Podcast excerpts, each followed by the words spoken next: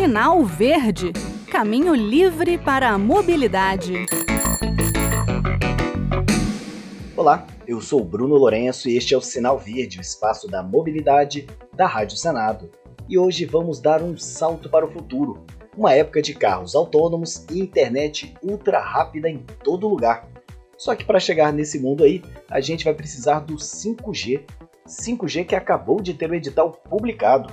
Será que agora vai? Pois é, se tudo correr conforme o edital, no dia 4 de novembro acontece o leilão do chamado 5G. Os candidatos vão disputar quatro faixas de frequência e as capitais já começarão a sentir os efeitos da nova tecnologia até julho do ano que vem.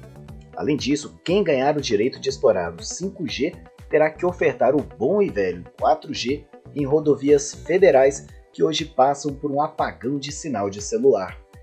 Mas o que é o 5G?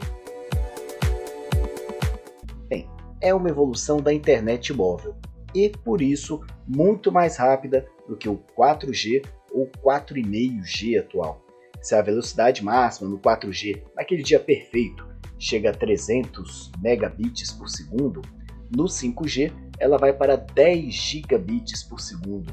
Trocando em miúdos, um filme que levaria 6 horas para baixar no 4G estaria disponível em 6 segundos no 5G.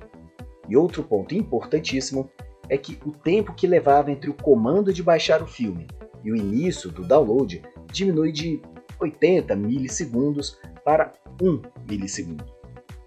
Mas o que isso tem a ver com mobilidade, já que esse é o propósito do sinal verde? É que para termos carros autônomos, cidades com o trânsito totalmente automatizado, é preciso garantir que os veículos conversem entre si e troquem informações entre os sinais e sensores de trânsito e estações de monitoramento o mais rápido possível.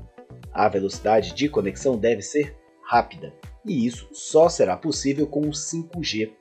Essa é a base do V2X, que é o nome da comunicação do carro, com semáforos, estações de emergência e empresas, entre outros, sem intervenção do motorista. Esse é o segredo para carros, ônibus, caminhões, drones, enfim, todo mundo conseguir ocupar o seu lugar sem comprometer a segurança do outro. O 5G já é uma realidade em vários países, mas nem assim os veículos autônomos estão operando. É verdade que a pandemia desacelerou os investimentos, mas ainda é preciso evoluir a inteligência artificial, certificar a confiabilidade da rede 5G e fazer testes, testes e mais testes para convencer as autoridades de trânsito de que o sistema é seguro, sem contar na atualização da legislação. Como será a responsabilização por eventuais acidentes ou infrações de trânsito? Tenho certeza que o robô não terá dificuldades para fazer o bafômetro, mas e uma conversão mal feita? Como o seguro irá olhar para um sinistro sem a participação do motorista humano? Aliás, existem alguns níveis padronizados sobre o grau de automação dos veículos. Vamos a eles. Nível 0, sem automação. Nível 1, um sistema auxiliar, em que existe controle de velocidade ou de aceleração. O controle ainda está todo com o motorista. Meu carro tem isso. Eu boto ali 80 km por hora e a velocidade se mantém até que eu toque no freio. Depois vamos para o nível 2 de automação. Seriam sistemas simultâneos, mas todas as ações precisam ser iniciadas pelo motorista que deve estar pronto para assumir total controle a qualquer momento. A seguir, nível 3, com modelos semi-autônomos.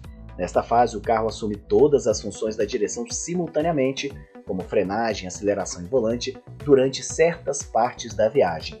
O motorista fica na reserva, vamos dizer assim. Nível 4, o autônomo com interferência. O condutor já pode entregar todas as tarefas da direção ao próprio veículo por todo o trajeto. Algumas empresas acreditam que o motorista deve assumir em casos de emergência e outros dizem que a tomada de controle por parte do condutor pode ser perigosa. Os modelos neste nível devem manter o volante e os pedais. As montadoras estimam que o nível 4 será comercializado até 2025. E, finalmente, o nível 5 de automação, que é completamente autônomo. Você entra no carro e informa o destino. A partir daí é com o veículo. Não vai ter nem pedal ou volante na cabine. Os comandos a gente passa por voz ou pelo smartphone. Essa tecnologia, digna de filmes como Blade Runner, ainda é coisa para mais de 10 anos depois que o nível 4 já estiver suficientemente testado. Se bem que Elon Musk, aquele que está levando turistas para orbitar em volta da Terra, e tem aquele carro elétrico, Tesla, fazendo muito sucesso por aí, prometeu alguma coisa revolucionária de carro autônomo para este ano ainda, mas ainda não vi nenhum anúncio dele nessa área. Acho que ele ainda está com a cabeça na lua. Mas puxando aqui para a terrinha, o CONTRAN, Conselho Nacional de Trânsito, editou uma resolução em 2017 com prazos para estudos sobre novos itens obrigatórios de segurança para os veículos. A resolução falava em veículos autônomos e o prazo era 2021. O governo já promoveu alguns seminários para que o Brasil não fique atrás nesse mundo novo. E nós aqui do Sinal Verde estaremos de olho, claro, para deixarmos os ouvintes sempre bem informados e atualizados. Eu sei que parece loucura falar desse cenário futurista quando ainda temos ruas esburacadas e carros soltando fumaça por aí. Mas a tecnologia já atropelou a gente tantas vezes que não dá para bobear. Bem, o programa de hoje fica por aqui. Espero que tenham gostado. Lembrando que você pode sugerir pautas e fazer comentários por meio do e-mail radio@senado.leg.br e do WhatsApp da Rádio Senado, que é 61 98611 9591. Obrigado pela audiência, um abraço a todos e até a próxima semana. Sinal Verde Caminho livre para a mobilidade.